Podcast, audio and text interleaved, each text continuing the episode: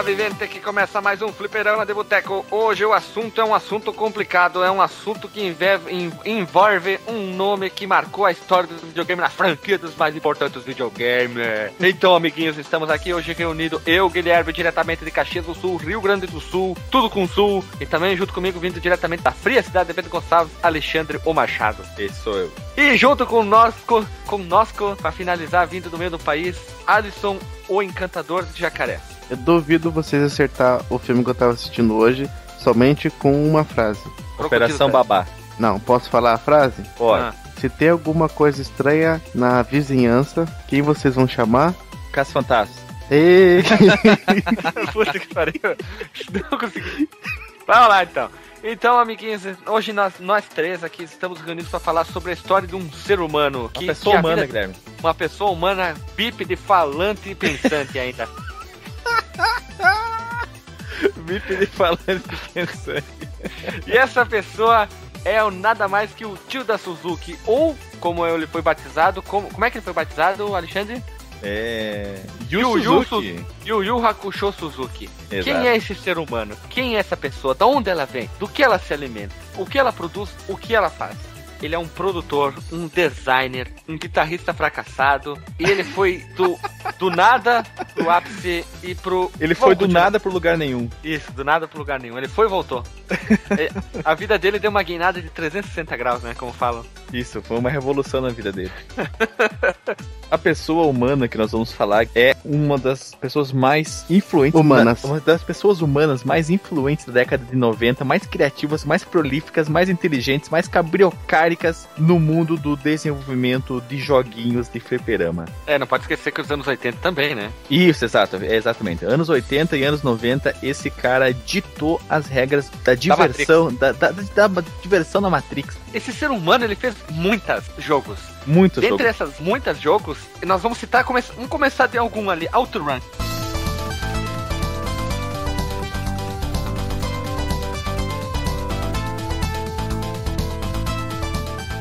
Conhece Outrun? Quem nunca ouviu, né? Eu. Ai, meu Deus do céu. Não, eu, eu, eu não tô mentindo, cara. Se não fosse pra esse cast, eu nem sabia o que, que era Outrun. Não saberia? Então tá. Ah, agora eu sei o que, que é Outrun. É eu, um jogo. eu vi aqui. é um jogo. É uma máquina de fazer macarrão. Não, eu, eu lembrei. Na, na verdade, eu, eu, eu, lembrei da versão arcade desse jogo. Tu jogava a versão lá... arcade dele? Então, lá no, no, no shopping, shopping Instituto Eldorado, tinha um, uma máquina, era tipo um carrinho, um jipinho, alguma coisa assim, bem bizarro, mano. Voltinho. Aí tinha, é, aí é, eu lembro que quando você, sei lá, rampava, alguma coisa assim, a, a, a mulher loirinha que tava do lado, ela, ela pulava Levantava pra cima, braços, né? né? Era engraçado demais. Bem, já que tu foi o único representante daqui que jogou OutRun nos arcades, tu vai ter uma missão durante esse cast. Você vai representar Yu Suzuki. Vamos tentar. Yu Suzuki é produtor e designer de jogos. Ele foi agraciado com o Hall da Fama da Academia de Artes Interativas e Ciências em 2003 e um dos 10 maiores criadores de jogos de todos os tempos pela revista IGN. Ele nasceu no dia 10 de junho de 1958 em Iwata. Adivinha que país que é? Birmania. Nintendo. Russa. Isso, no, no, país Nintendo, filho de Yuzuru e Taka. Yuzuru era o pai, Taka era a mãe, ambos professores primários. E tinha uma irmã mais nova chamada Yuka. Desde muito jovem, seu pai Yuzuru sempre incentivou ambos a apreciar música e arte. Tanto que a irmã dele, Yuka, se tornou professora de dança. E ele manteve também esse gosto pela música e arte por toda a vida. Ele aprendeu a tocar piano com os pais em casa e no colégio ele estudou caligrafia e ilustração. Antes de entrar na, na faculdade, que nós vamos ver faculdade de quê que ele fez, ele pensou em ser professor, como os pais, depois pensou em ser ilustrador, E depois dentista, mas ele não passou no vestibular. É, mas não, ninguém passa no vestibular de dentista no Japão. Você já viu algum japonês com o dente certo? Eles não têm dentistas lá, né, cara? É, é, é, é muito difícil. Eles têm porque Não, agora é- a nova moda é, é botar implante dos dentes. Não, não, calma. Ó, a modinha agora é pegar quem tem o dente reto e botar a prótese na frente. São dentes só tortos. Os dentes ficar tudo tortinho. Pois é, cara. E Não além é de... mentira, não. Não é mentira. O quê? Não é mentira, é verdade isso. Ah, Quem- tipo, Pode procurar, o japonês, né, que, japonês que nasce com o dente bom lá, ele bota esse bagulho pra ficar com o dente torto. Isso aí. ah, tá zoando com a nossa eu, eu, não, face. eu, eu não Cara, duvido, porque, tipo, Cara, olha só, eu, mundo- todo- meu- eu trabalho com as, com as notícias, cara. Eu trabalho com as notícias como elas são, cara. As notícias. Então, com as notícias. Eu vejo notícia todo dia. O que eu falo é fato. É fato, venéreo ainda. É, lembrou de fato um jornal daí do Sul aí, que eu gosto muito. Mas é, eu não duvido, porque ó, eu assistia muito é, Dorama, né? Que se fala. Sim. Que é séries japonesas, né? Isso. E todo o, o, o galãzinho ali, né? Todo ator. E, e geralmente eles pegam assim, o ator daquela boy band que tá fazendo muito sucesso pra interpretar o, o, o, Personagem. Protagonista. o personagem principal, né? E você vê assim, o- os dentes tudo um encavalado em cima do outro, sabe? Sério isso? é uma alusão ao tamanho do país, é uma metalinguagem. Porque eles vivem tudo amontoado, então os dentes também É, são é encavalados. alusão ao metrô.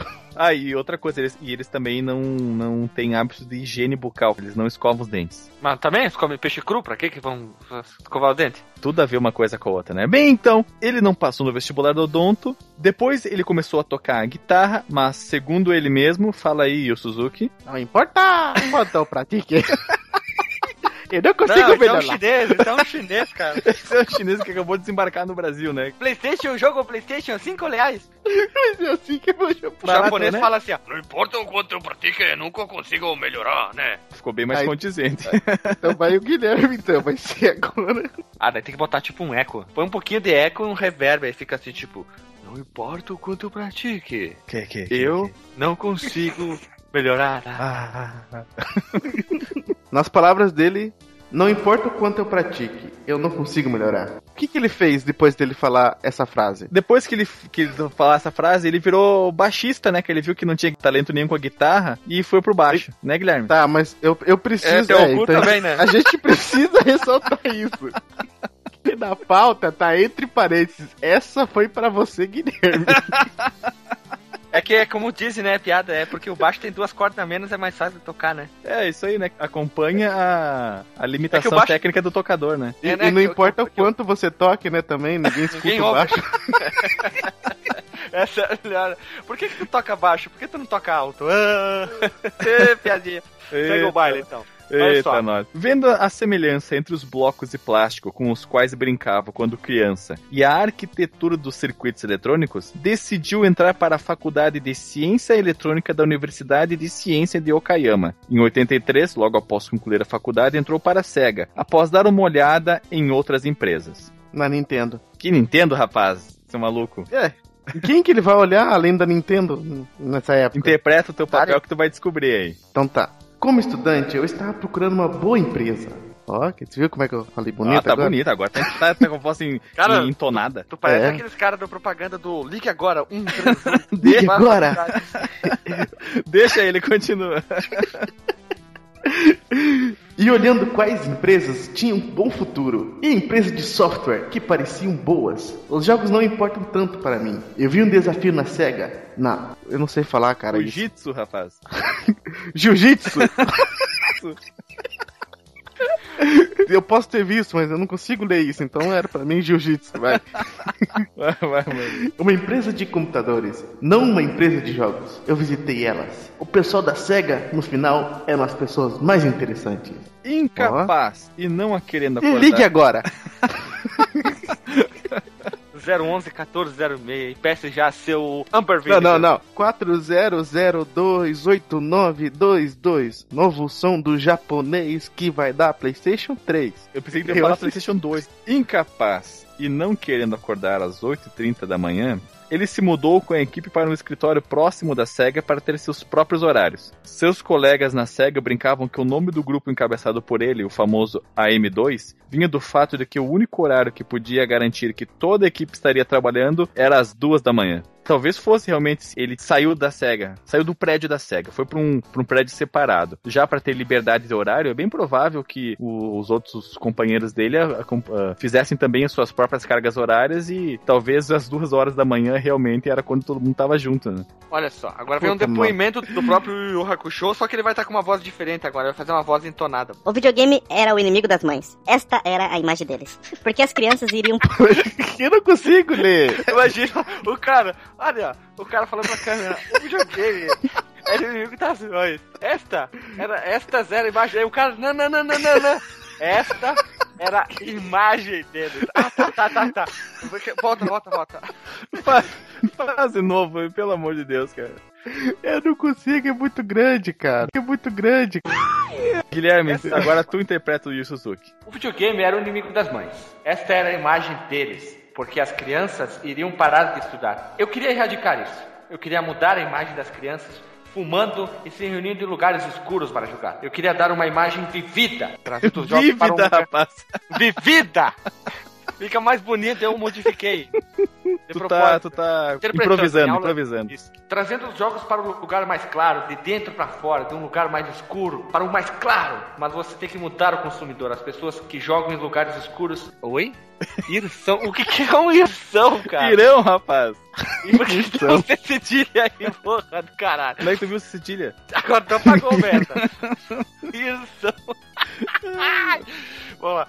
As pessoas que jogam em lugares escuros irão sempre jogar em lugares escuros. Então, tínhamos que atrair pessoas que jogariam em lugares claros. Em outras palavras, o que queriam fazer jogos para um mercado novo? Eles iam fazer lâmpada? Lâmpias. Lâmpias. Ia fazer, ia, ia, ia fazer é, arcades que brilhavam, assim, que cegava a, a, a o Xenão. japonês, deixava, piscava a luz assim, deixava tremendo no chão. É, isso aí era aquela mesma coisa que eu falei daquela vez, que fazia é, piscar tanto que o cara morria, aí vinha o próximo para jogar, para ganhar mais dinheiro. Por isso que esse cara queria fazer o mercado novo. Ah, Ele tava Deus. com essa mesma ideia que eu tive. O primeiro projeto que o Yu Yu Hakusho Suzuki fez é um jogo chamado Champion Boxing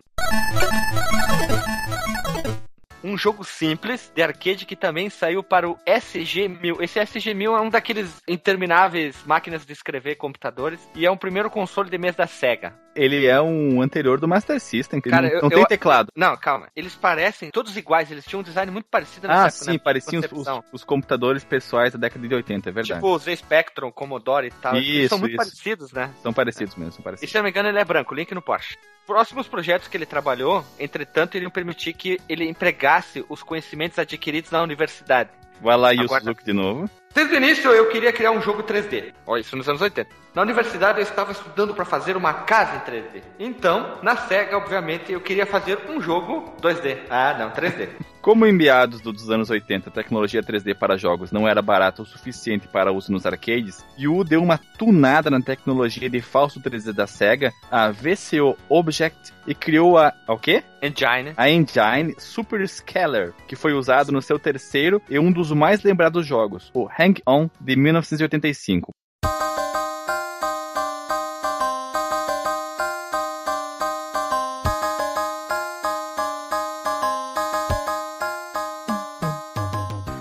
Primeiro jogo de simulação do mundo. Suzuki fez o design do jogo todo em 3D e depois ele foi portado para o 2D. Eu adoro motos, principalmente as off-road, como motocross, corridas de enduro, Paris, Dakar e outras mais. Mas eu estava pesquisando motos de corrida porque elas são tão populares. Durante a pesquisa ah, é. em 83, um piloto... Espera só um pouquinho Oi. antes disso. Errei. Não, eu ia falar agora um comentar, né? Porque a gente tem que comentar. Isso. Eu tava dando uma olhada nesse Hang-On, hum. aí eu achei ele bonito, bem bonito, cara. Pra época, ele é um jogo bem bonito, cara. Melhor que Mega, é, Mega Drive. As cores é mais bonito que o Top Gear. Sei lá, posso estar falando merda, mas na minha opinião. Não, não, isso é a tua opinião. Ela não tem que ser uh, balizada pelo gosto dos outros. Tu tá emitindo Balizada. Opinião, ó, ó, olha a polimento da, da linguagem do Alexandre. É um rapaz todo culto, né? Polido, E, né? e sabe o que é engraçado? Lembra aquela vez que no Nerd Byte que a gente gravou sobre aqueles minigame? Sim. Então, tem um minigame do Hang-On que Tem, a, tem a, sim. a Da Tiger, fez. Tiger Robocop. Que usava a mesma carcaça pra todos os jogos, né? Pra todos os Isso. videogames. Também era, era motinha que saía de um lado pro outro só. Engraçado. Mas eu- o que eu achei interessante é que, tipo, ele, o tio da Suzuki, ele tinha um- uma. é, ele gostava muito de moto, né? Porque moto sempre foi uma coisa meio, assim, da moda, né? Lá no, no Japão. Sim, Pelo menos sim. antigamente, né? Depois de um Exatamente. tempo veio. na década, veio de, set- carros, na né? década de 70 e década de 80 foram lançadas muitas motos clássicas da Honda, da Suzuki, da Yamaha. Então isso era uma coisa muito vívida no mercado japonês. E durante a pesquisa para fazer o Hang-On, em 83, um piloto de 21 anos chamado Fred Spencer havia batido o recorde de campeão mundial mais novo. Esse recorde só foi batido agora, nessa década, pelo Mark Marques, acho que foi em 2014, 2013. Achei que era o marca da casco. Isso, é, virou piloto. É, O que, que o, o tio da Suzuki tem pra falar sobre isso, Guilherme? O estilo de pilotagem do Fred Mercury era muito legal. Fred, Meu jogo- Fred, fala direito, Fred Spencer, rapaz. Do Fred Spencer era muito legal. Aliás, o Bud Eu- Spencer, agora me confundi. É Fred Spencer. Ah. Era muito legal. Meu jogo foi com uma homenagem a ele. Esse foi o motivo de eu querer fazer ele. Fred pilotava com uma Honda e eu adorava o jeito que ele se pendurava nas curvas. É, O por tipo isso, por isso o gabinete- nome do jogo, Hang On, pendurado. O tipo de gabinete era realmente diferente. Diferente é bom, é uma coisa boa pro mercado. Ele foi o resultado de um planejamento rápido e porque eu gosto do Fred Spencer. Eu queria simular o Fred Spencer e a moto dele. Cara, eu jurava que toda hora eu ia falar Fred Mercury. né? O cara tava me segurando pra não falar Fred Mercury prateado aí.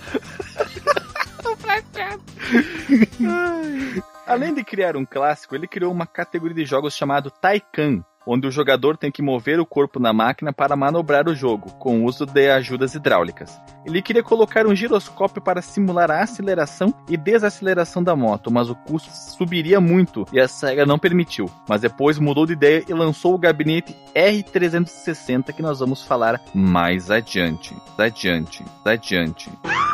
Eu já joguei num desse aí, cara, Sério? no Shopping Eldorado. É, ou era muito massa, porque na hora que você acelerava, ele, ele dava aquele coice pra trás, assim, a moto. E na hora que você desacelerava, ele dava o coice pra frente. E pra você virar, você jogava a moto quase no chão, mano. Cara, os movimentos eram muito. É, pra época, era muito parecido com com o que era um, um- Uma uma, moto, moto, né? de corrida dessas. E era muito legal, cara. Só que eu tinha muito medo, que era pequenininho, né? Eu devia ter o que, uns 6, 7 anos de idade, um pouquinho mais, não sei. Eu não lembro agora. Mas eu sei que eh, na hora que ia deitar a moto assim, eu ficava achando que eu ia cair. Deita mesmo, né? Deita, de- a máquina mesmo deita, cara. Você deita com a moto. E, tipo, você parece que vai cair porque você não tem é, a, a inércia, né? Não tem a- aquele movimento que você tá, tá fazendo com a moto de verdade. Então é mais difícil você se segurar ali parado, né? E só deitando pro lado. Pelo menos se tivesse em, em movimento, né? Em E velocidade. tem que fazer muita força pra, pra ir pra outra curva? Não, pior que não, cara. Não, é só, É só só dar uma jogadinha no corpo? Não, encosta o pé no chão e empurra. Ah, tá. Pensei que, pensei que fosse fazer igual o motoqueiro mesmo. Você tá parado, pra que que você vai jogar o corpo? Bota o pé no chão. ah, eu queria uma experiência completa. É, banda louco, né? Já tinha torcido do Corinthians. O- Eu digitei no Google gabinete R360, cara. Veio uma montoeira de gabinete pra banheiro, sabe? Aquele que fica pia. Calma que nós vamos falar do 360 É. depois. O que, Isso, que o vamos tio da lá. Suzuki tem mais a falar sobre isso? No Hang-On, você tem que subir numa moto e jogar na frente de todo mundo. Aquela era uma experiência nova, para um mercado novo. Diziam que as pessoas não iriam jogar porque eles ficariam muito tímidos. Alisson. Mas acontece que todo mundo, mesmo as meninas de saia, jogavam o jogo. Isso fez o centro dos jogos um lugar muito mais vivo. Realmente ficou bem mais atrativo, né? Com meninas de saia jogando um jogo de moto desse. Pois é, em 85, ele criou um jogo de tiro que também é muito famoso, chamado Space Harrier.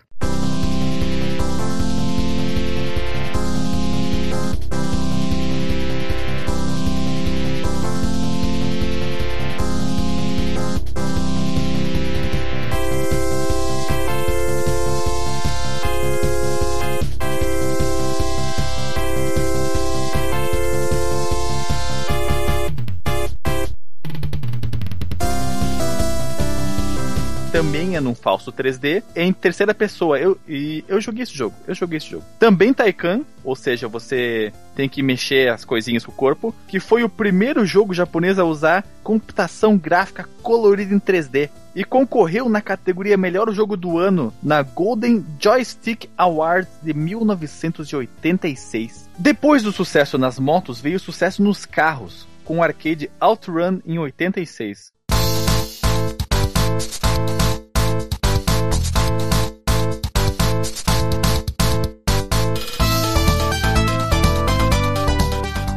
Diferencial do jogo, o plus a mais, era o fato de poder escolher a rota durante o decorrer da corrida, aumentando o fator replay. Inspirado no filme The Cannonball Run, ou em português Cannon Corre Voa, ele queria fazer um jogo de corrida que se passasse nos Estados Unidos, de Los Angeles até Miami. Miami, mas alguém disse a ele que a paisagem nos Estados Unidos não varia muito, então ele decidiu que a Europa seria uma inspiração melhor. Então, a bordo de um BMW 520, ele traçou o roteiro. Esse, esse filme passou na sessão da tarde, talvez? É bem provável. Sabia que esse filme foi um dos primeiros filmes filmados que o Jack Chan apareceu no Ocidente. Olha. É, o Jack Chan participa desse jogo. O Jack desse Chan jogo, desse Jack filme. Chan mesmo? Jack Chan, Jack Chan tá nesse filme. Link no pote. Eu comecei em Frankfurt, depois Mônaco, a pista de Fórmula 1. Então, Suíça e Roma. A viagem demorou duas semanas e uma pena que o porta-malas era tão pequeno. A velocidade máxima dessa BMW era só tipo uns 200 km horário. É, mais ou menos, né? Um pouquinho rápido. Um po- Até que um Porsche e uma Ferrari teriam sido um pouquinho melhor.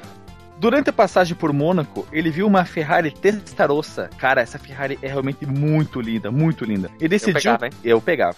Ele decidiu que aquele seria o carro usado no jogo. Na volta ao Japão, ele enfiou a equipe da AM2 num carro e correu o país durante duas semanas para achar uma e fotografar.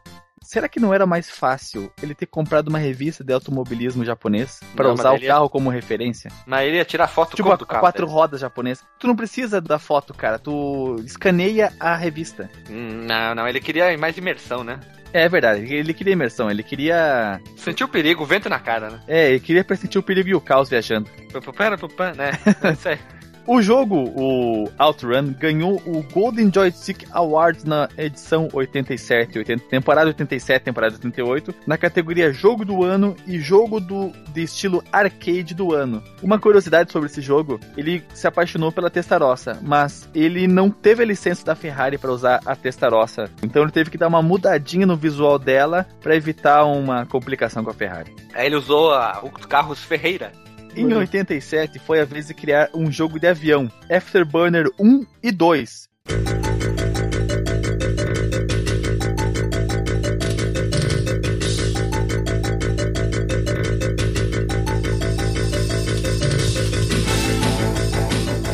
Os dois saíram em 87. O 2 ele recebe um acréscimo na numeração, mas ele é um jogo muito parecido com o primeiro, ele só tem umas leves diferenças. Usando a mesma engine, mas numa placa nova, a Sega X, o jogo deixou de lado a simulação dos jogos de avião que existiam até então e ficou só na ação desenfreada. Tanto o Space Harrier quanto o Afterburner eu joguei no Sega Saturno e eu morri muito cedo no Space Harrier, porque ele é uma conversão do arcade, então a dificuldade é a mesma e é muito fácil morrer. Tem que ser muito muito bom de reflexo para conseguir avançar no jogo. E o Afterburner também, não é um jogo que se possa dizer, nossa, como, era, como é fácil. Era bem aquele espírito de arcade, cara. Você gastava muitas fichas para avançar. O Afterburner eu joguei, cheguei a jogar. É? Jogou onde? É, é, é, em Bento, não lembro direito onde, mas eu lembro de ter jogado, Em lógico. arcade mesmo? Eu acho que sim, e pra variar eu joguei muito mal, né? Criança. É, Ah, criança sim, é né? foda, né? É desabilidade, né? É des- desabilitada, né? Desabilitada. Tu- na verdade, tu nasce com uma habilidade negativa, né? E tu tem que ir construindo, tu tá sempre com um ponto negativo, tá devendo, né? Que, né? Em 88, no ano seguinte, ele criou um jogo que misturava kart com montanha russa, chamado Power Drift.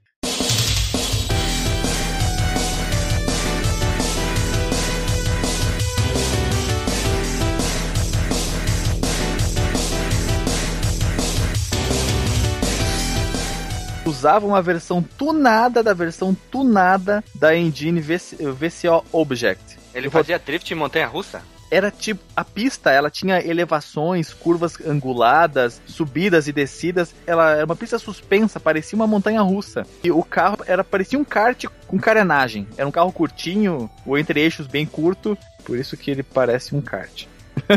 Será? será? Será? Bem, esse jogo rodava na, numa nova placa de arcade chamada Sega Y, que era um desbunde técnico. Um dia, se nós formos falar. Desbunde? Um desbunde. Um, pra ter uma ideia, ela tinha três processadores. Ah, olha a SEGA já trabalhando em fazer vários processadores. É, né? multiprocessamento. Eram três processadores Motorola MC68000, o mesmo usado no Mega Drive, só que em vez de rodar 7 MHz como no Mega Drive, rodava 12.5 como no Neo Geo. Então Como tinha no overclock? O overclock era Mega over, Drive? overclockada, overclockada. Eram, Nossa, eram novos três, termos, né? é, é, novos termos. Eram três processadores de 12.5 MHz. Eu acho que foi uma das placas de vídeo, de vídeo, uma das placas de arcade destinada a gráficos 2D mais poderosas que já foram criadas. Era realmente um exagero de placa. Em 90, olha, ó, olha, ó, em 90, Em 90, em, noven em, em 1990, o ele, Suzuki. ele, Yu Suzuki, pôde colocar em prática, mas de uma forma mais tunada ainda, uma forma anabolizada, a ideia de um gabinete com acelerômetro, acelerômetros, ao- Acelerômetro. acelerômetros, ao criar mais um jogo de caça chamado G-Lock Air Battle.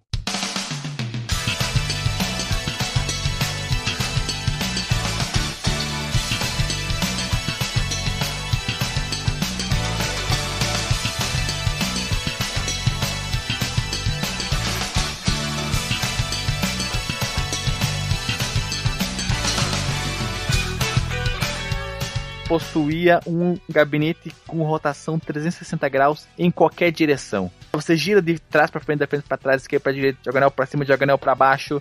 Gira, gira, gira tudo, gira tudo, gira tudo. Girando, girando a água pro lado e assim vai. gira, né? girando a água pro outro. Esse gabinete realmente é É pro interessante. cara se- passar mal, né? É pra, É, o cara, cara é pra passar mal, mal. cara. Tu, tu- tu se sente um piloto de caça dando loopings e fazendo manobras, né? É quase que, aquele, que aqueles parques de diversão que vem sempre nas férias, né? A diferença é que você não morre, né? É, nos parques tem chance de morrer, né? Sabe-se lá com É. aquelas porcaria, né? Ó, você começa com chance de morrer de tétano, né? É, é isso aí. Fica que esse negócio velho lá, tudo enferrujado, batendo tudo, né? Acelera com Aí o depois- pneu careca, freia com o pneu careca, né? Rangido, né, cara? Não, eu, eu queria. eu- mano, eu queria entender quem que foi que inventou aquele negócio, aquele pneu, né? velho. Pobre. Isso aqui horrível, Procura no cara. YouTube deve ter um tutorial como fazer um parque de diversão em casa. Dá pra você fazer uma máquina dessas da SEGA com um negócio desse. Um pneu, um motor de, de, de Fusca. Em 92, olha só, 92 é um ano cabalístico? Aconteceu alguma coisa super importante? Ah, teve as Olimpíadas de Barcelona, cara. E, você no... ganhar medalha de ouro no vôlei, né? e 92 aconteceu o quê? O Grêmio tava na segunda divisão? É. Em 92, uma revolução no mundo dos arcades apareceu sob o nome de Model 1, uma placa de arcade que permitia que os jogos totalmente poligonais fossem feitos e que rodassem de forma fluida. Mas o hardware não é nada sem o software, e junto com o Model 1 surge Virtua Racing.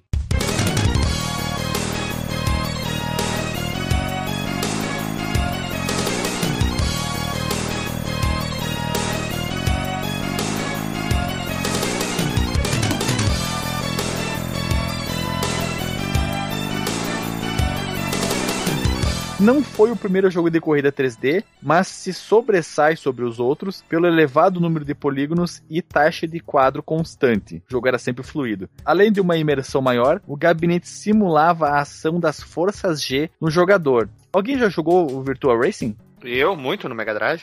No Mega Drive? Cartucho duplo? Eu nunca joguei. Cartucho bitrem? Eu- Deixa eu jogar. Quero- deixa eu jogar no, no, no Google. Virtua Racing. Racing. Race Arcade, né? Isso. Vamos ver. Vamos ver, vamos ver. Vamos ver. É demais, Acho- ele é poligonal, ele é muito bonito. É qual? É o, que, é o que é da Ferrari ou é o outro que é de dois? Que eu acho que o da Ferrari eu já vi. Tem a, a famosa versão do, do Mega Drive e do 32X, que tem mais carros e mais Não, não. A arcade. É que tem, um- tem um arcade que é uma Ferrari e tem um arcade que era um, um banco com dois volantes. Dois, É, dois o- bancos, né? Agora, de arcade eu, eu nunca vi. Ó, eu só acho que esse com fitas. dois, qua- dois não é pra ele não, cara. Não, não sei, se- e não sei te dizer, não sei se dava pra jogar em dois. É, então, era, era um Virtua Racing. Tava escrito Virtua Racing? Tava, só não tava escrito cega. Ah, então, então dá pra jogar do 2. Dá pra jogar de dois. É, jogar de Eu não sei, porque, tipo, eu não lembro desse, desse movimento G aí que você falou. É, não tinha? No teu arcade Não, tava é- quebrado? No, no- no que eu jogava não tinha. Ó, só pra estuprar vocês, só pra estuprar vocês. É. Eu achei o Virtua Race da Ferrari, normal, vermelho, e Virtua Race pra jogar em quatro peão. Quatro! É, na, na verdade não é Quatro. pra jogar em quatro, são dois, um do lado do outro. Não, são quatro, tem quatro volantes. Então, mas é que é dois, um do lado do outro. Não, porque tá um, dois, três e quatro. E são quatro Ah, o cara telas. só botou ali o, o negocinho escrito. Não, Mas sei quatro lá, sei lá. Vai ver, vai ver é mesmo. Bem, depois de toda essa discussão filosófica, veio um outro jogo, que também, esse sim, esse sim foi revolucionário, o Guilherme gosta muito. Virtua Fighter.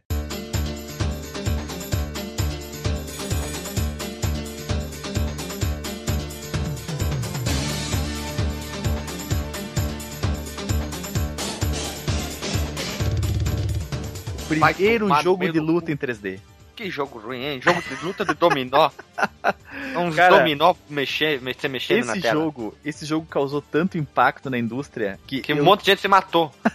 eu descobri uma coisa que eu não pensei que eu, que eu pudesse descobrir, cara. A Sony ia fazer o PlayStation focado em jogos 2D. Depois que eles viram o arcade do Virtua Fighter, eles mudaram de ideia e transformaram o PlayStation numa máquina de fazer jogos 3D. Eu Ainda fiquei bem, né? embasbacado quando descobri isso. Cara, se eles tivessem feito isso, a gente estaria ainda na época do Dreamcast hoje. É verdade, teria atrasado tudo. Bem, esse jogo foi tão, tão importante na história do- do- dos videogames que ele é peça permanente no Museu Nacional de História Americana do Instituto Mi- Smithsonian. Ele tá- é uma peça, como um tipo um quadro, uma escultura, que tá lá e não vai sair. Tá em exposição permanente, não rotaciona. Ele tá lá paradinho para sempre. Sobre a criação de jogos, Suzuki diz. Primeiro, eu pensava no tipo de jogo que eu queria fazer. Mas aí eu geralmente não podia fazer com uma placa da SEGA da época. Então, para eu fazer o jogo, a SEGA teria que fazer a placa pro próprio jogo. Eu percebi que outros times na SEGA podiam ser capazes de fazer jogos naquele hardware também. Então, eu levava isso em conta quando fazia o pedido. É isso aí. O Yu Suzuki era um cara solícito, né? Via que os, os outros times de desenvolvimento poderiam aproveitar a placa para também colocar suas ideias em prática. É visão estratégica, né, cara? Porque ele sabia que os outros podiam reutilizar mesmo o hardware que ele pedia. Então ele disse, então, como todo mundo vai usar, vai ser comprada a ideia. O cara era um gênio. O cara era, um cara cabriocário quando eu pensava em equipe. O cara tinha visão, tinha olhos. esse jogo, cara, o Virtua Fighter, eu só vi a versão dele pro Saturno. E ainda era o Virtua Fighter Remix, graças a Deus, que é uma versão melhorada do primeiro Virtua Fighter. Com o DJ Malboro. De Malboro, cara. É, não é remix? Sempre roubando a minha frase, né? O primeiro Virtua Fighter no Saturno, ele era uma desgraça. Ele era um câncer dentro de uma ferida. Tu Era começa a horrível. jogar, tu começa a sangrar pelos olhos. No arcade ele realmente era bem decente, mas no Saturno, nossa. O remix deu aquela deu uma tapeada, mas a coisa realmente mudou no no 2, como nós vamos falar mais pra frente. Em 94 chegou um jogo. Esse jogo é muito bom. Esse jogo é demais. Virtua Cop.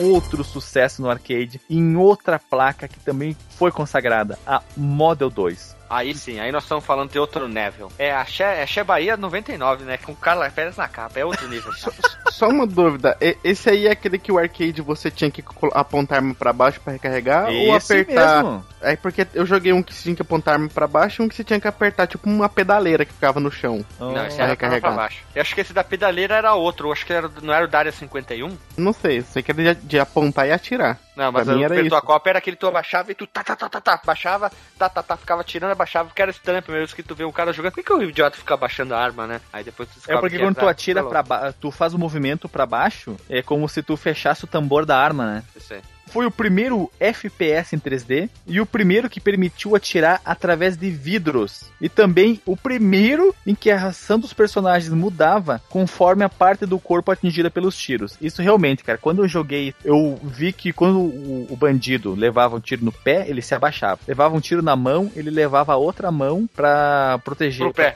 pro pé. quando levava um Quando tomava um tiro no pé, ele pulava. Quando ele levava um tiro na barriga, ele se encolhia. Quando levava um, um tiro na cabeça, ele ah, caía assim, levava, levantava. Ele gritava, ele ah, Qual é que era ah, o, o som que ele fazia? ah. que botava a mão no pé de novo. Olha só, e o Suzuki era um influenciador da indústria. Pra ter uma ideia, É esse mais jogo, né, esse jogo influenciou um dos maiores clássicos dos FPS, cara, o GoldenEye 007. Ele ia ser um jogo de tiro sobre trilhos, quer dizer que você não controla a direção do personagem, você só faz a ação aonde a câmera te leva. Ele ia ser exatamente desse tipo, mas eles decidiram dar liberdade pro personagem. Mas os programadores do GoldenEye mantiveram um recurso que é quando você aperta R, ele trava a câmera, então você consegue movimentar somente a mira na tela, como uma homenagem ao, ao Virtua Cop e remanescência da ideia original. E também, em 94, na System 2, surgiu outra criação marcante dele, o Virtua Fighter 2.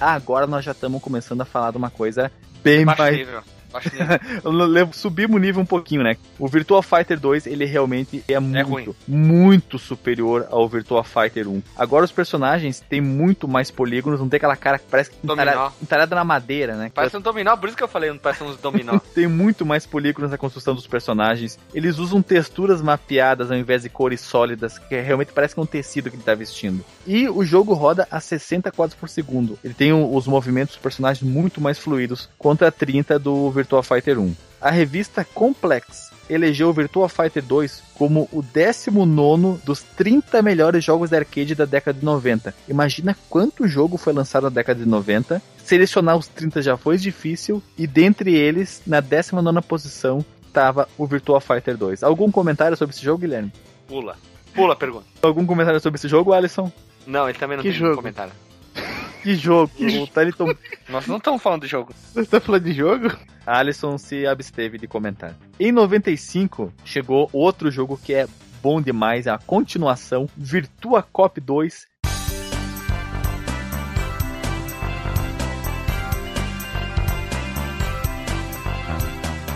Também para a placa Model 2. Em 96 veio a sucessora, a Model 3, com outra continuação, o Virtua Fighter 3.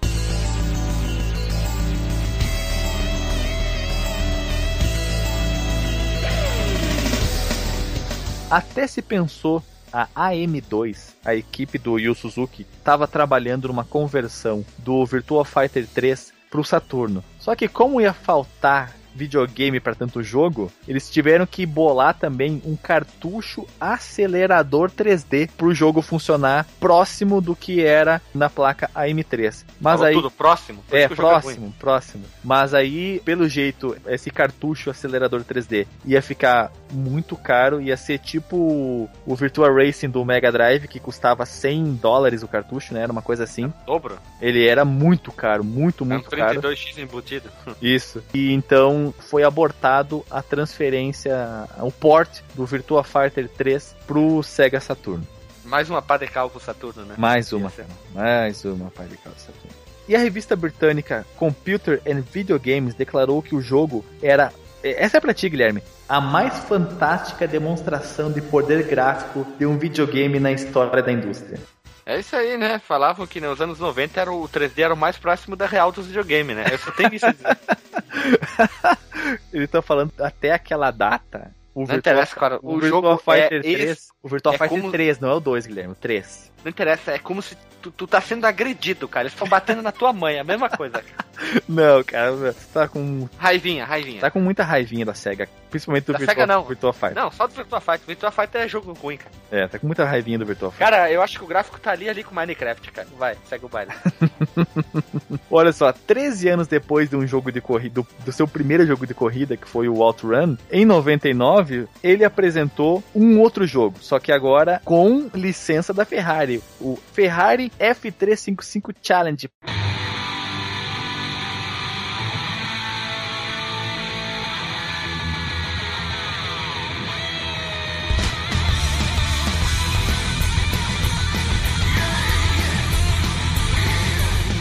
para a placa Naomi, a versão arcade e bastante tunada da placa-mãe do Dreamcast. Alguém já jogou esse jogo?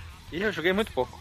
Eu joguei, joguei no Dreamcast. Eu achei o jogo lento. Eu achei que o jogo parece que tu acelera, acelera, acelera o carro, tá sempre em marcha baixa. Pois é, cara, eu também notei isso aí. Eu não conseguia virar, porque eu não consigo virar nesses jogos de. de, de... De corrida, só vai pra frente. É. Só joga corrida. De Fórmula 1. Não, não consigo, cara. É pra... Ele vira tudo. Eu tento virar um pouquinho, ele vira tudo. Ao invés do jogo ser no estilo arcade, ele era um jogo de simulação. Possuía um gabinete com três pedais, um câmbio do tipo H, você vai pra cima, pra baixo, depois você dá uma quebradinha pro lado pra cima, desce pra baixo de novo, e três telas. Olha só, tinha uma visão quase completa do ambiente da corrida. E para isso tinha quatro placas Naomi dentro do gabinete, três, uma para cada tela e uma quarta que sincronizava a exibição nelas. Nossa, devia ser muito grande pra caber três japonesas lá dentro. Piada, mas sem graça. Ai, ai. O jogo usava um sistema de clima dinâmico chamado Magic Weather, que também seria usado num outro jogo que já já vai falar e que esse sim marcou tanto o Suzuki, é o jogo do coração dele, quanto a SEGA, os cofres da SEGA, quanto os corações do pessoal que pôde jogar aquela obra-prima. Já tô dando a dica do que jogo é. E sobre o Ferrari F355, o Suzuki tem uma declaração a fazer. Eu acho que o F355 não é um jogo. Ele é um sistema de simulação de ter direção. 0800 6... Eu só consigo ler assim, cara, tá com essa maluco, cara, lê normal, lê normal. Eu acho que o F355 não é um jogo. Ele é um sistema de simulação de ter direção. É tipo uma bússola. Nessa época, eu tinha o mesmo carro, a F355. E eu tinha muitos amigos. Eu tenho, é um alemão. É o russo, é o Dolph Lundgren. Nessa época, eu tinha o mesmo carro, a F355. E eu tenho muitos amigos que são pilotos no Japão. Às vezes eu ia e aprendia as pistas. Ó. Eu tinha que habilitar o sistema de registro de desempenho. Eu usava o meu carro para pegar alguns dados chaves, como dados de frenagem. Só isso, eu achei que ia ter mais coisa. Pior que a frase ficou terrível. Repassa a frase, pelo amor de Deus. Parece eu, parece eu Então, Eu tinha que habilitar o sistema de registro de desempenho e usava o meu próprio carro para pegar alguns dados-chave, como os dados de frenagem. Eu pegava os meus dados e depois os dados dos profissionais e foi assim que eu fiz o F355. O pessoal da Ferrari realmente gostou do jogo e agora há uma máquina no Museu da Ferrari. quando ele começou a fazer o primeiro jogo dele, que ano que era? 83. Ele entrou na SEGA em 83. Tá. E agora nós estamos o quê? 99, né? Isso. Cara, olha só, o cara tinha uma Ferrari, o cara tinha amigos pilotos e podia ir nas pistas de piloto de, de, de, de Fórmula 1 pra poder andar com o carro do cara. Mano, imagina quanta grana esse cara já tinha nessa época. Quantas. Ele não pegava só dados, ele pegava muita coisa. Pegar vento. E esse gripe? Sereno, sereno. Corria com a, com a- corria com a, com a janela aberta do carro. Cara, eu acho que é uma coisa meio, meio sulista, né? Pegar o sereno. É. Em 99, como eu havia comentado, existiu também um outro jogo que usava o sistema Magic Weather de mudança dinâmica do clima. E como eu falei, esse jogo foi considerado uma obra-prima. Nós estamos falando de Shenmue.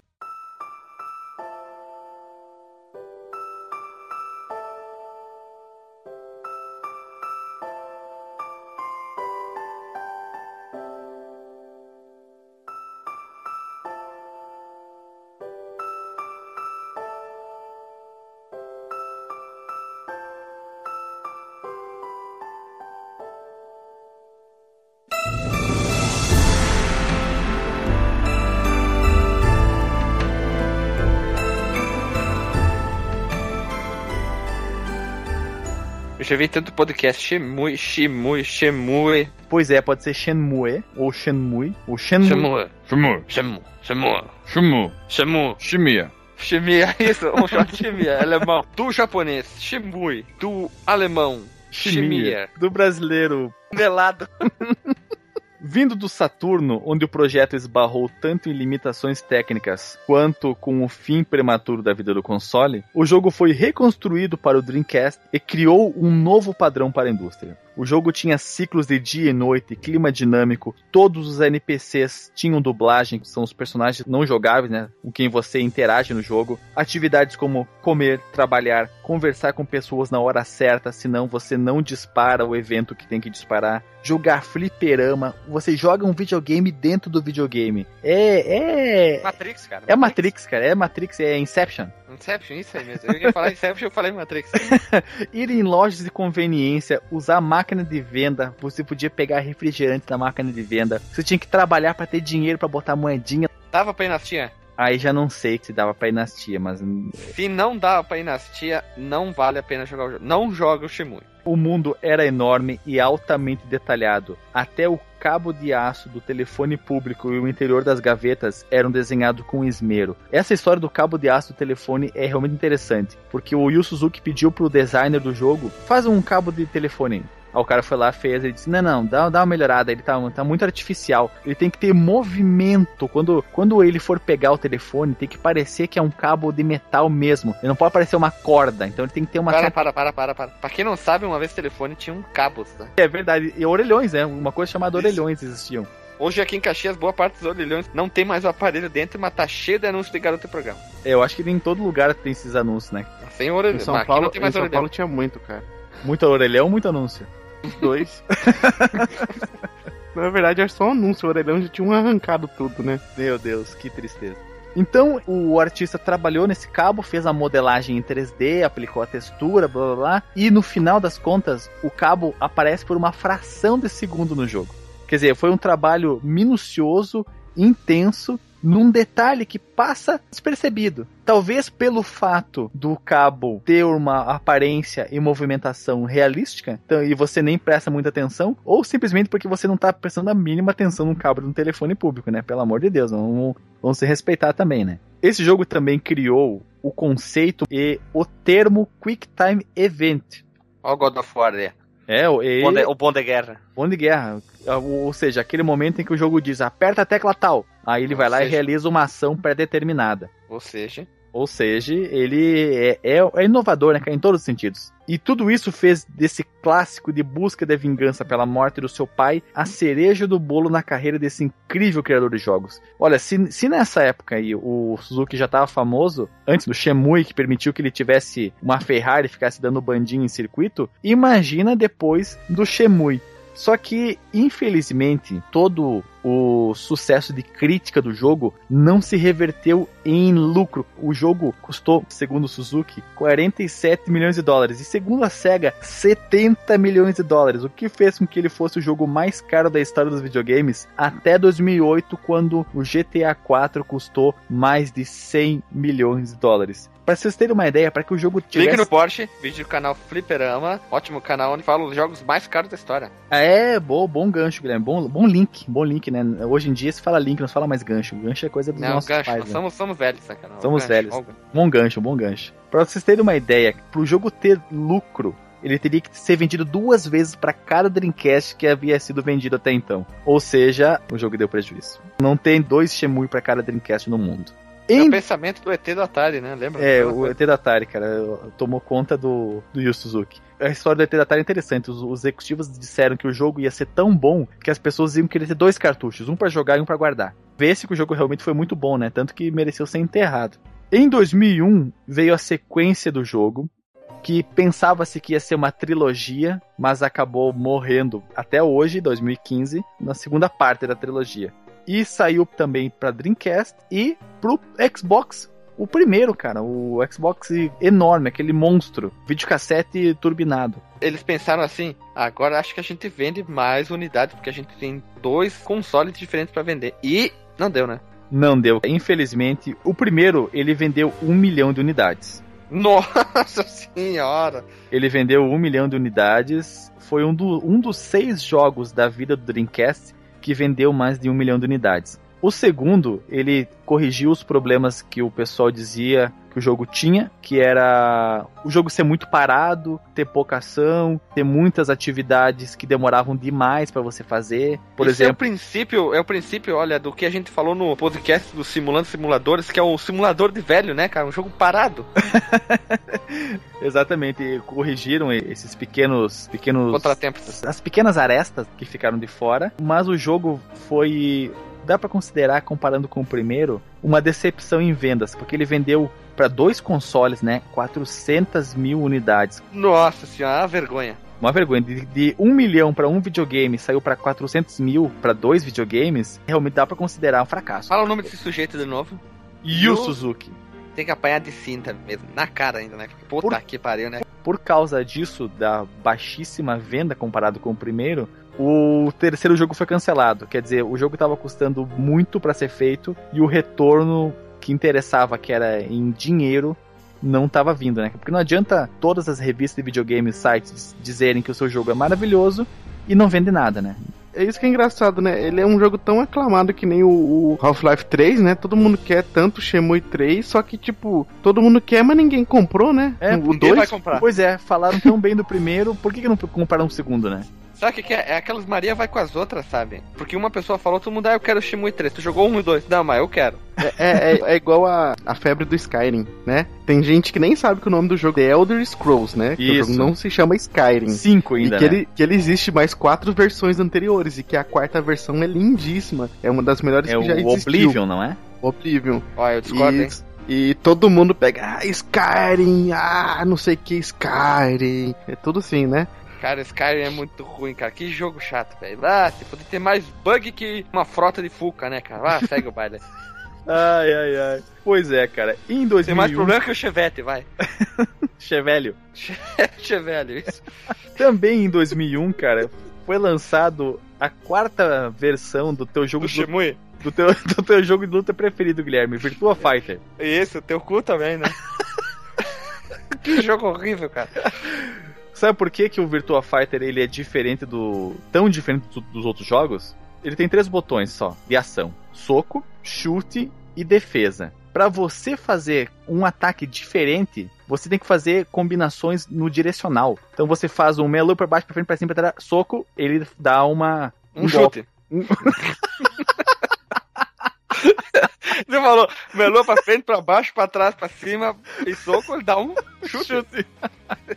Você tem que saber muito mais o, as combinações de, de comandos do que nos outros jogos. Porque no- nos outros jogos você tem quatro botões, ou às vezes seis, de chute e soco, chute fraco, chute médio, chute forte. Você dá um dois pra frente, suco, suco, né? suco.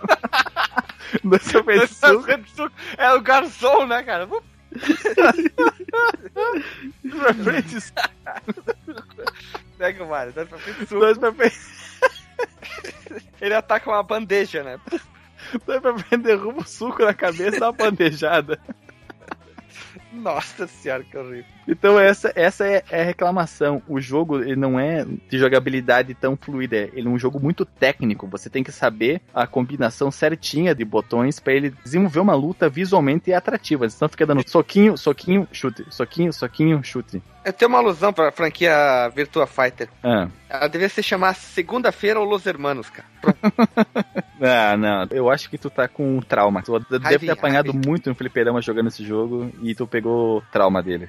O jogo vendeu muito bem no PlayStation 2. Somente na primeira semana de vendas no Japão, no início de 2002, foram 357 mil unidades. E fechou o ano com 542 mil. Ou seja, um jogo de luta vendeu num console só mais do que o Shenmue 2 em dois consoles não conseguiu chegar nem perto disso. Ou seja, as pessoas são muito de gostar e pouco de botar a mão no bolso, né? Mais barato, né? O Virtua Fighter ia custar o quê? Uns 4 dólares? Você tá muito ácido hoje. Tá muito ácido. Tô cítrico, cara. Ácido. Eu tô usando essa palavra, cítrico. Em 2002 foi lançado pro Dreamcast uma coletânea dos maiores sucessos do arcade nos anos 80, chamado Suzuki U Gameworks Volume 1, porque lá no Japão o sobrenome vem antes do nome. O jogo continha Afterburner 2, não, te- não tinha por que ter o 1, né, já que o 2 era o 1 melhorado, Hang-On, Outrun, Power Drift e Space Harrier. E junto vinha um livro guia. saiu somente no Japão e, por incrível que pareça, não, não teve uma continuação, não teve um volume 2, nem pro PlayStation 2, nem pro Xbox Arcade, PSN Live, como acontece com muitos jogos da arcade dessa época. Morreu no Dreamcast na versão 1. Em 2003, ele saiu da, da divisão AM2 e foi para MMO Studio, que se chamaria Digital Rex. Lá ele trabalhou em quatro jogos. Aqui começa a. Como vou dizer? Desandar a maionese. Começa a desandar a maionese. Ele trabalhou em quatro jogos, mas somente um foi lançado. Nossa, Um- é um pé quente, né? Um, um ficou pronto e foi colocado no- no- nos arcades, lá nas salas de jogos, pra ver se o pessoal gostava. O pessoal não gostou, então eles cancelaram a produção dele. Que era um jogo que você eh, usava uma tela sensível ao toque. Que você tinha que ficar movendo rapidamente o dedo na tela pra fazer algumas ações. E o que acontece quando você freneticamente fica esfregando o dedo no vidro? Machuca, queima. esquenta o dedo, né, cara? Isso, isso que acontecia com as pessoas. Queimava o dedo e as pessoas não jogavam mais. Não passou pelo teste um arcade finalizado que, se desse certo, eles fariam produção em massa. O único jogo que saiu foi em 2008. Era um jogo de corrida chamado Sega Race TV. Que fez muito pouco sucesso, ele, ele foi lançado em poucos fliperamas. E também Shemui City, que começou a ser produzido em fevereiro de 2003. Era para ser um MMORPG, custou quase 25 milhões de dólares e não viu a luz do dia. Teve Nossa, mas como a, SEGA gostava de fazer jogo cancelar, né? Nossa senhora, eles tinham um, fazia muito um jogo dedinho, cancelado. um dedinho pra, pra fazer cocô, né? Não dá pra dizer que isso seja uma característica ruim, porque ela investia em vários projetos. Às vezes, os executivos cancelavam projetos bons, às vezes eles investiam em projetos ruins, mas isso é a vida no, no- no mundo do divertimento, né? Você erra e acerta. Se você conseguir fazer com que o, o que saiu faça sucesso, você ganha dinheiro pra continuar nisso, investindo em projetos, mas aí você tem que também usar um pouquinho de bom senso e ver que certas coisas têm que continuar e certas coisas nunca deveriam ter nascido, né? E- É por isso que quebrou, né? É, por isso que quebrou, cara. A SEGA teve muitos erros de direção e a coisa degringolou a partir. Ó, a coisa degringolou a partir de 1994, pra ter uma ideia, cara, que foi a criação do Saturno, que foi um, um dos Saturnos, agora sou do Ribeirão Preto, um dos erros crassos da história da SEGA. Ah, não a criação do Saturno, mas a maneira como ele foi projetado. Que isso aí a gente vai explicar num futuro podcast sobre um dossiê Saturno. Que já está gravado e nunca foi lançado. É, já tá gravado, mas ele É precisa. o ter- episódio fantasma. É, é o é o episódio secreto. Secreto. Tem que Isso. desbloquear. Tem que fazer uma maratona de fliperama de boteco e vai desbloquear o episódio de Saturno. Ou tem que fazer um código na página que você consegue escutar ele também. Não, Só que não é o Konami Code. Não, quando a pessoa assistir todos os vídeos do canal Fliperama, um atrás do outro em ordem, ela libera o podcast. São quase 300, né, cara? Já estamos em 300? Não, são 200 e pouco, mais de 100 só sobre futebol. Nossa, é verdade, mais de 100 só sobre futebol. Em 2008, ele, ah, enquanto trabalhava na SEGA, ele criou a sua própria empresa, chamado ISNET. Em 2009, ele deixou a divisão de pesquisa e desenvolvimento da SEGA para ser gerente de pesquisa e desenvolvimento de uma outra divisão, que é a AM Plus, que era especializado somente em arcades. Em 2010, ele por si só, já com seu estúdio SNET, ele lançou o que seria o terceiro jogo, mas não o terceiro canonicamente, mas o terceiro jogo, o nome Shemui, que era o Shemui City. Era um jogo online, somente para o mercado japonês, uma parceria com a Yahoo e o serviço Mobage, Mobage. Olha só como a coisa é interessante. Esse serviço Mobage é oferecido por uma empresa chamada DNA. Alguém já ouviu falar dessa empresa recentemente? Eu já, eu, quando eu estudava, a gente estudou sobre ela. em É, biologia. A DNA vai fazer os jogos mobile Da da Nintendo. Nintendo. Olha só, já trabalhou com o Yu Suzuki e agora vai trabalhar o Miyamoto. Então, nós chegamos ao ano e mês de setembro de 2011. Calma, calma, Então- calma, calma, calma que não acabou. Ele Tá. lançou o, o Shemui City, era pra ser em 2010, né? Acabou saindo Uhum. em 2011. E um ano depois, em 3 de janeiro de 2012, foi fechado o servidor. Não dava mais pra jogar. Na verdade, 26 de dezembro, um pouquinho antes, 26 de dezembro de 2011, foi fechado o servidor do Shenmue City. Eles agradeceram a todo mundo que jogou o jogo, que apoiou eles, mas não deu, né? Existia até a promessa de uma versão para PC do jogo, mas não saiu. Não saiu, ficou só na nos serviços mobiles. Era para celular. Em 2011, ele deixou de ser funcionário da SEGA, funcionário propriamente dito, né? Um contrato com a SEGA, bater ponto e tudo mais. E ele se tornou um consultor. Ele é até hoje consultor da SEGA. Quando o pessoal precisa dele, ele vai lá, dá uma olhada, diz: Não, arruma aqui, arruma ali. Ele lançou também outros jogos da série que o Guilherme gosta muito, o Virtua Fighter, Guilherme. Vá dormir. Pro iPhone, ele lançou o Virtua Fighter Nossa, Full Champ. juntou, o- juntou o Badil com a merda, que nem minha mãe. E em 2014, pro Android e pro iPhone, outro Virtua Fighter, Fever Combo. Imagina tu fazendo combo no iPhone. Nossa senhora, deve ser bom. É aquela tela minúscula do iPhone ainda. Como é que tu vai fazer combo num direcional virtual? Ele não participou do Virtua Fighter 5, sabia, Guilherme? Por isso que deve ser bom, né? Virtua Fighter é uma das franquias de jogos de luta mais ma- que o pessoal mais gosta, cara. Isso, gosta mais que Mortal Kombat, Street Fighter, Marvel vs Capcom, né? Eu acho que no Japão eles gostam muito, né? Porque eu acho que no resto do mundo ele não é muito querido, não. Ele lançou também em 2013 um outro jogo para celular chamado Bullet Pirates para iPhone e para Android e ele tem se concentrado nisso, cara, jogos para o mundo móvel. Como eu- nós falamos lá em cima, o Yu Suzuki ele pensava em jogos que precisava de um hardware novo para rodar para botar as ideias dele em prática. E sobre a dificuldade que era trabalhar sempre com tecnologia nova, coisas que eram supra-sumo da tecnologia, ele comentou o seguinte: Estávamos constantemente trabalhando com uma CPU nova. Quando você trabalha com uma CPU nova, o debug não existe ainda. O último hardware não funciona porque você está cheio de bugs ou novidade. E mesmo que o debug existisse, ele próprio estaria cheio de bugs. Então eu tinha que debugar o debug. ele tinha que depurar um programa responsável por achar erros num programa. Imagina é- o trabalho de cão que não era, né? E é claro que como um novo hardware não existia a biblioteca ou o sistema, eu tinha que criar tudo isso também. E era um ciclo brutal. Tínhamos que criar o hardware, debugar o sistema, criar o jogo, tudo dentro de um ano. Era duro, cansativo. Havia uma linguagem de programação chamada C. É, literalmente a letra C, tá? Quem não conhece. Mas se você programar em C, ela não funcionava porque era lento demais. O programa que eu usava era 200 vezes mais rápido que C. Puta que pariu, hein? 200 vezes mais rápido que C. O que, que Cara, era? era- tipo, Era o C Flash. C Flash, é isso? Meu Deus, um ano pra isso. A equipe tinha que ser muito grande e muito Japonesa. e muito japonesa, né, cara? Ti- tinha que ter só a nata dos engenheiros eletrônicos. Se fosse na China, era feito em, em Duas duas, semanas. semanas.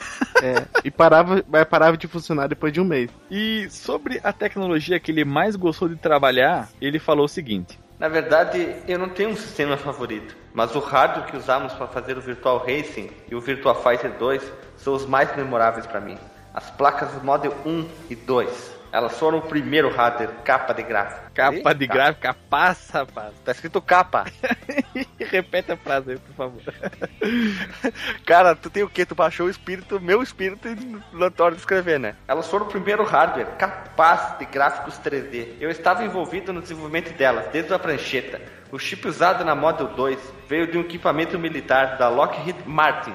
Ele custava nada mais, nada menos que 2 milhões de dólares. E era parte de um equipamento de simulação de voo de 32 milhões de dólares. Eu tinha que pegar aquele chip e converter para os videogames e fazer ele custar apenas 50 dólares por console, ou ninguém iria comprar. Mas eu fiz isso e por causa disso fomos capazes de colocar textura nos personagens do Virtua Fighter 2. Lixo. Esse cara É um gênio. era gênio, cara, era um gênio. Ele, ele e a equipe dele deviam ser aqueles que não saíam de cima da. Do da... gordo de óculos. Não, ao contrário, tudo, tudo japonês magro de óculos, né? Eles não deviam sair de cima da prancheta vendo absolutamente todos os detalhes que eles precisavam. Devia ser uma equipe que trabalhava como na- no tempo da, da criação do, do Macintosh na Apple, que tinha programadores que trabalhavam 90 horas por semana. Os caras não viam a luz do dia, né? Não, ele- eles dormiam, comiam no escritório, eles não saíam de lá. Em relação ao Saturno, Suzuki foi o responsável por desenvolver um novo sistema operacional para ele, o Sega Graphics Library, ou SGL, que ficou pronto em março de 95. Olha só que, que beleza, quatro meses depois do console estar no mercado. Devia ser o contrário, né, para dar tempo do pessoal desenvolver com as melhores ferramentas possíveis, bibliotecas mais otimizadas e tudo mais. Não, isso só veio sair depois que o videogame estava no mercado.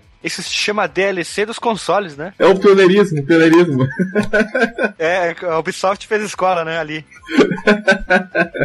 O objetivo era tornar o Saturno menos impossível de se programar. O primeiro jogo a usar o SGL foi o Virtua Fighter 2, deixando bem próximo da versão do arcade. Claro, não ia ficar igual à versão do arcade, porque o, a placa Model 2 era muito supimpa comparada com o Saturno. É dele, do Suzuki, também a famosa frase sobre como era maravilhoso programar no Saturno com suas duas CPUs Hitachi SH2 de 28,6 MHz. Uma CPU muito rápida seria preferível. Eu não acho que todos os programadores tenham capacidade de programar para duas CPUs. A maioria só pode obter uma vez e meia a velocidade que você pode ter de um único SH2. Eu acho que apenas um em 100 programadores são bons suficiente para obter esse tipo de velocidade do Saturno. É como comparar na época o Play 1, que tinha apenas uma CPU e que rodava a 33 MHz, ou seja, ou melhor, ou seja, ele rodava 15% mais rápido que as duas CPUs do Saturno. Além de ser melhor em cálculos e vendeu mais, tinha mais jogos e foi mais sucesso, né? Ficou complexo. Vamos lá então. E também a divisão da M2 ela foi responsável por muitos ports. Talvez seria, podia ser chamada M2P, né? A M2 Port. Entre elas nós temos o lindíssimo Daytona USA. Link no Porsche eu e o Alexandre jogando, onde que a gente fez altas maracutaia, um dos primeiros vídeos do canal. E ele foi otimizado. Na verdade, ele foi parcamente otimizado. Verdade. Nessa época, na época do Saturno, a a M2 ela foi subdividida em três lá dentro. Cada subdivisão responsável por portes do arcade para o Saturno. O problema é que a subdivisão que cuidava do Daytonausa teve problemas e o porte se arrastou por muito tempo. Eles estavam tendo pouco avanço. E aí, quando ficou pronto o porte do Virtua Fighter 2, se não me engano, o pessoal foi designado para ajudar a divisão que estava cuidando do Daytonausa. Aí, como estava ficando em cima, em cima do laço mesmo, eles lançaram o jogo sem muitas otimizações. Para ter uma ideia, no arcade ele roda 60 quadros por segundo, é liso, é lindo. Enquanto que no Saturno, mesmo com a resolução mais baixa, ele roda a 20 quadros por segundo. Quer dizer, você não tem aquela sensação de fluidez que você tem no, no arcade. Mas o jogo é muito divertido, a trilha sonora é muito marcante. Daytonausa! O jogo vendeu muito bem no Saturno. O jogo vendeu muito bem, né? Inclusive, a versão do arcade é o arcade que mais deu lucro na história, o Daytonausa. É isso aí. Fica a dica e fotos dos arcades do Daytonausa. E também vale a pena lembrar o porco jogo, o péssimo jogo Virtua Fighter 1 e 2, que o Suzuki fez rodar a 60 FPS incrivelmente, né? E com uma resolução incrível de 704 por 480 e cada dos lutadores era controlado por uma CPU diferente. Isso sim, isso aí era bonito, hein? Olha só. Realmente, no Virtua Fighter 2, o Suzuki queria mostrar do que, que o Saturno era capaz. E ele conseguiu fazer com que o jogo rodasse a 60 quadros por segundo, a mesma quantidade do arcade, na resolução máxima do Saturno, que foram pouquíssimos os jogos que conseguiram alcançar ela. E uma coisa muito importante, naquela época ninguém falava, esse jogo roda tantos FPS. Ninguém falava isso. Ho- Hoje é moda. Ai, porque esse jogo só tá rodando a 59 FPS. Naquela época rodava 20 e a gente tava estourando foguete. É o Daytonausa ali, né? É, e também o Virtua Cop 1 e 2, lindíssimos jogos, perfeitos, jogos divertidíssimos pra jogar. E o Virtua Racing também, né? Link no Porsche da foto do cartucho do Virtua Racing pro Mega Drive, que é lindíssimo, que é sensacional. Lembrando que teve um port do Virtua Racing pro 32X também. Teve, teve sim, teve. 32X, o console mais errado da história. Mas isso é outra história. Coitado, né? Isso fica pra uma outra história. Houveram ou- ah, outros portes, mas é, esse aqui é só uma lista, uma lista concisa. Ele é um cara que gostava muito de carros, ele também gostava muito de motos. Ele tinha várias motos esportivas. A moto ele vendeu, agora ele anda de, de scooter, se eu não me engano. Mas ele Bis. é, anda de roda bis. É isso. Tinha uma, tem, tinha uma Ferrari, acho que ainda tem a 355. Mas ele não gostava dos jogos de corrida. E sobre isso, ele declarou o seguinte: Eu gosto mesmo é de carro, de verdade não de jogo. Eu geralmente não jogo. Eu só jogo mesmo com minha segunda filha. Ela gosta de jogo de resolver problema. Ou uma, melhor, pra quem não entendeu, jogos de puzzles, puzzles. Resolver, fazer, resolver problema. O que, que aconteceu com Deixa- isso, Suzuki? virou, um virou um lutador de sumô? Deixa essa parte ficou melhor. e também, Outra paixão do tio da Suzuki não combina com essa primeira paixão dele de carros, que é a paixão dele por vinhos, que isso tá implícito na vida dele, que o logotipo da empresa, da, quer dizer, do estúdio dele, que é o YS, é em forma de um bicheirinho de vinho. Quem não sabe o que é um bicheiro de vinho, é um copo de vinho. Não é copo, rapaz, tu não tá no boteco, é taça. Cara, ninguém fala que num barzinho me dá uma taça, fala um bicher, cara, um copito, né, cara? Aquele copo de requeijão bonito, sabe? Tu tá andando nos lugares errados, Guilherme. Tu tá andando pelas curvas tortas, né? Os jogos que ele fez, se você pegar algumas capas aí no Dreamcast, por exemplo, você consegue ver bem. Tem uma assinatura, que é um Y e o S, e o Suzuki, as iniciais. Só que elas estão desenhadas de uma forma que parece uma taça de vinho.